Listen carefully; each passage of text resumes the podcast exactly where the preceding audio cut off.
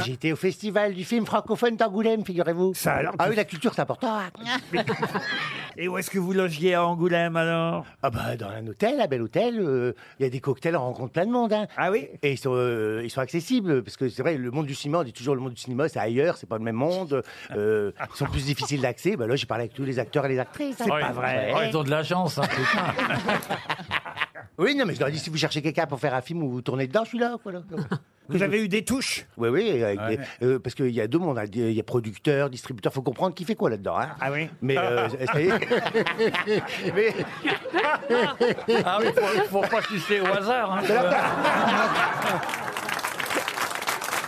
Et alors ah bah, alors ça va, j'ai compris la, la hiérarchie du truc et puis et puis les gens, maintenant ils savent que je veux faire du cinéma. Donc, euh, D'accord. Donc les tuches à Mykonos, c'est signé.